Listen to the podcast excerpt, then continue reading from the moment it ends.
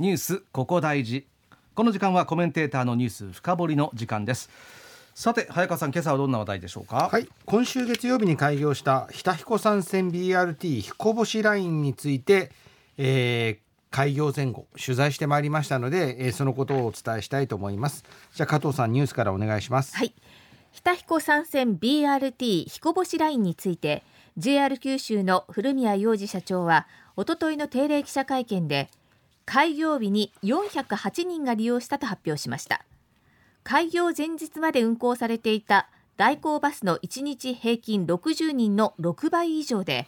1日平均130人が利用していた6年前の鉄道時代の3倍にあたります。彦星ラインは2017年7月の九州豪雨で被災した添田駅と日田市の日田駅の間を一部区間で専用道を使う BRT バス高速輸送システムで結んでいます。うん。えー、初日408人、ね、大にぎわいだったみたいですがこれ早川さんも取材で乗られたんですか、はい、乗られました。乗られましたって言けない。乗りました。あの初日に実際取材で移動するリアルな移動手段として2度乗ったんですね、はい、前線乗り通しはしてないんですけどもまあ乗りましたね。はい。いかがでした乗り心地は？まずですね一番感じたのはあの電気バスが主力なんですけど電気バスのこの静かさと乗り心地の良さですね。うもうあの専用道区間に入るとですね音もなく滑るように走ってきます。あの彦山駅と筑前岩屋駅の間はこれまでも何回も取材で行ってるんですけれども代行バスで遠回りして35分かかってたんですよ。うん、それがですねこの BRT になってあの釈迦岳トンネルっていうトンネルが通れるようになったので、まあ、ショートカットできるようになったので35分かかってたところが8分で通り抜けられあ。の行くんですね。彦山から筑前岩まで。9分かな？8分か9分。もうこれさすがに早いと思いました。だから小倉方面から東峰村は20分以上近づいたと思っていただければと思います。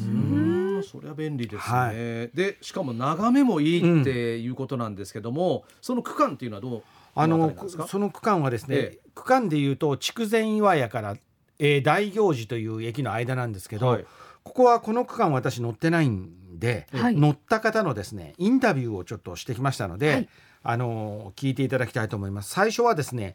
BRT の開業まで大変に汗をかかれた東峰村の前の村長の渋谷博明さん。で次はあの北九州市から一番バスに乗りに来られていた女性の方です。やっぱり私の狙ってた通り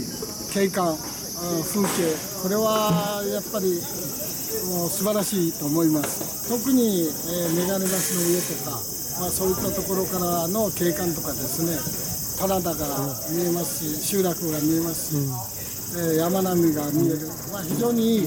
風景で都会から来てくれた人たちもやっぱり心が癒されるのではないかと思っております。水害の時に F コープと一緒になって仮設住宅の皆さんに夕飯作ってたんですよね。そう、ね。はい、そういう関係から JR を普及してほしいという署名活動に私たちも賛同いたしまして、えー、署名活動しましたすごく気持ちよかったですね静かでそしてやっぱりこの棚田の景色がすごく良かったです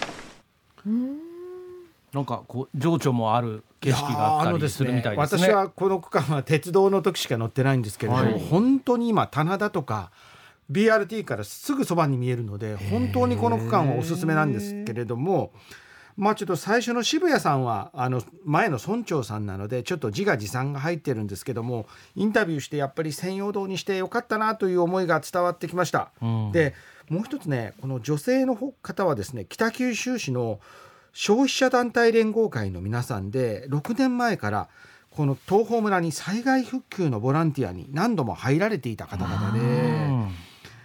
復興途上の節目の日にぜひ乗りたいというふうに6人のグループだったかなお見えになってました。はいで同じ福岡県内の宮古町から添田駅6時25分発の始発に乗りに来られていたこちらの男性の話もお聞きください。すごいあの被害があってですねそんな中この BRT ができることによって、えー、町自体が元気になるんじゃないかなと思いましてその一つを私もちょっと見てみたいなと思いまして今回これ乗ろうと思いました。うんだかこれねインタビューしたのはあの新人の中野良樹記者なんですけれども、はい、私ねこのインタビュー聞いてはっと思いついたのがやっぱり感じたのは人の絆の素晴らしさっていうんですかね。あの九州豪雨は東峰村の村内で3人の命が奪われて、まあ、土砂があの小石原焼きや高取焼きの窯元をはじめとするその東峰村の皆さんの生活の基盤を押し流してしまうっていう、まあ、非常に辛い災害だったんですよね。でまだまだまだ復旧復興の途上にあるんですけどもその最初の時期にいわゆる家からの泥出しとか被災した家屋の中で食器を洗ったり掃除に来たりしていた方がそういう東峰村につながりのある方が初日に乗りに来ていたという事実ですね。これやっぱりね人の絆素晴らしいなと思うんですね。あの過疎地の活性化の中では関係人口というキーワードが使われるんですね、はい、全国の過疎に悩む視聴者がどうやってこの関係人口を築いて増やしていこうかそれが将来の移住定住などにつつながっていくということで必死に関係人口を作ろうとしてるんですけれども東峰村はね災害で失ったたくさんの代償があるんですけどもそれと引き換えに被災を契機で得たつながりや絆が6年経っても維持されてまた今村の復興の力のになっていこうとしてる。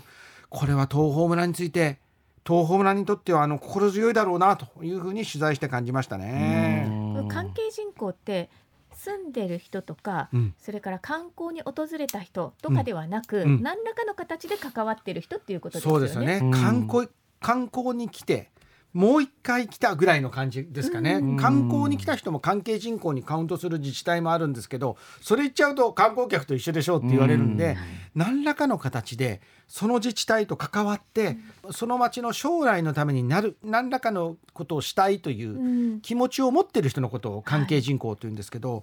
非常にその関係人口が積み上がっているなという印象をまず感じましたね。まあそこが本当に絆というところ、絆の部分をね実感しましたね。はい、えー、早川さんのこの BRT6 年間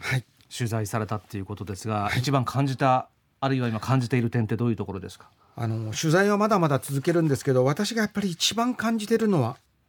復旧までかかった6年1ヶ月という年月の長さですね、はい、私6年間取材していて一番驚いたのは3年前に関係者が BRT で合意した際にまだ工事で開業まで3年かかると発表された時に一番驚きました。まだ3年かかるのかっていうことなんですよ、ま、もっと端的に言えば合意形成するまでにかかった3年間が私は長すぎたと思います。この被災地に BRT が走るようになった例としては東日本大震災の津波に襲われた三陸岩手県宮城県の気仙沼線大船渡線という前例があるんですけども、はい、ここも沿線の自治体間で復旧方式バスにするか BRT にするか鉄道にするか意見が割れたんですけれども半ば反対を押し切るような形ではあったんですが1年ちょっとで BRT 方式での復旧で合意したんですね。あの東日本大震災の被災地は1年ちょっとで合意した長い距離です、あれだけ長い距離で合意したんですけれどもそれに比べると日田彦山線 BRT の3年はやはり長いですよ。であの去年の暮れあの解説員スペシャルで東峰村のあの真田村長にインタビューした時に加藤さん覚えてらっしゃるかもしれないですけど、はい、若い人がいないと町の元気が感じられなくなる。都会じゃなくて東峰村の方が自然が多くていいね。でも便利だねというのをどう実現していくかという話を真田村長されたんですけれども、はい、東峰村実際この6年間に人口が330人減っています。もともと2207人。これは、えー、九州豪雨の被災の3ヶ月前2207人いた人口が1877人に330人。15%減ってるんですね。うんそれからあの加藤さんが読んだニュースの中にあったようにこのエリアの公共交通鉄道や代行バスを使っていた利用者の数は鉄道の終わりが130人で代行バスが60人ですから公共交通の利用者も半減してるんですね。でこの中にはおそらく高校生とかそういった方も絶対いるんですね。はいで東峰村はあの福岡県内で高齢化率が一番高いので人口減というのは自然減というところがかなり多いんですけれども便利な鉄道や BRT での復旧を心待ちにしながらですね高校の在学中に BRT の開業が間に合わず進学や就職で公共交通が不便なこの地域を離れた若者世代の転出という社会源もこれ確実にあるはずなんですね。やはりその公共交通の災害からの復旧にはスピード感が大切だというふうには私はこの6年間取材をして感じましたね。これあのこれだけ時間がかかってしまった要因っていうのはどこにあるんですか、はい、私は JR 九州が上場企業になって収支の改善の見込みもないのになぜ赤字の路線を復活させるのかというそういうことを言う株主の方いらっしゃるんですよ当然、はい、そういう株主の声に耳を傾けざるを得ない組織となったことが私は大きいと思います、うん、JR 九州の判断上場企業の経営者としては極めて真っ当な経営判断を下しています、はい、ただ赤字の地方交通の担いとして担い手としてこれは JR 九州に限らずなんですけれども民間企業に任せておいていいのかという問題は確実に僕はあると思います。災害で急に生活の足が奪われた際に被災者の側に立ってくる組織なのかという部分が僕は非常に大きいと思うんですよね。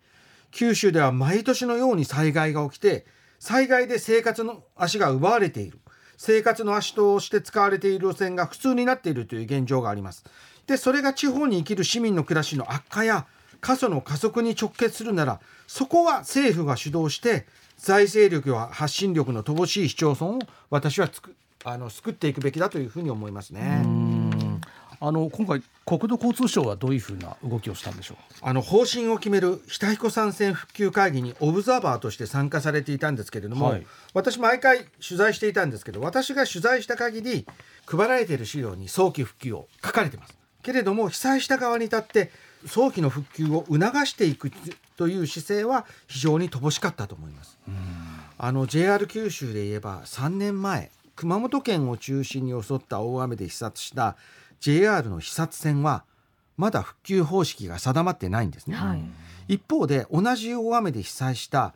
第三セクターこれは人吉市など沿線の市町村や地元企業が出資して経営してるんですが熊川鉄道っていう鉄道があるんですがここはもう鉄道での復旧を復旧方式を決めてるんですね、うん、第三セクターには第三セクターの抱える課題があるんですけれども災害からの復旧の合意を形成していくプロセスでは行政が主導している熊川鉄道第三セクターの方が早かったということなんですよ、うん、JR 九州が関与している視察線はまだ復旧方式が決まっていないということなんですね、うん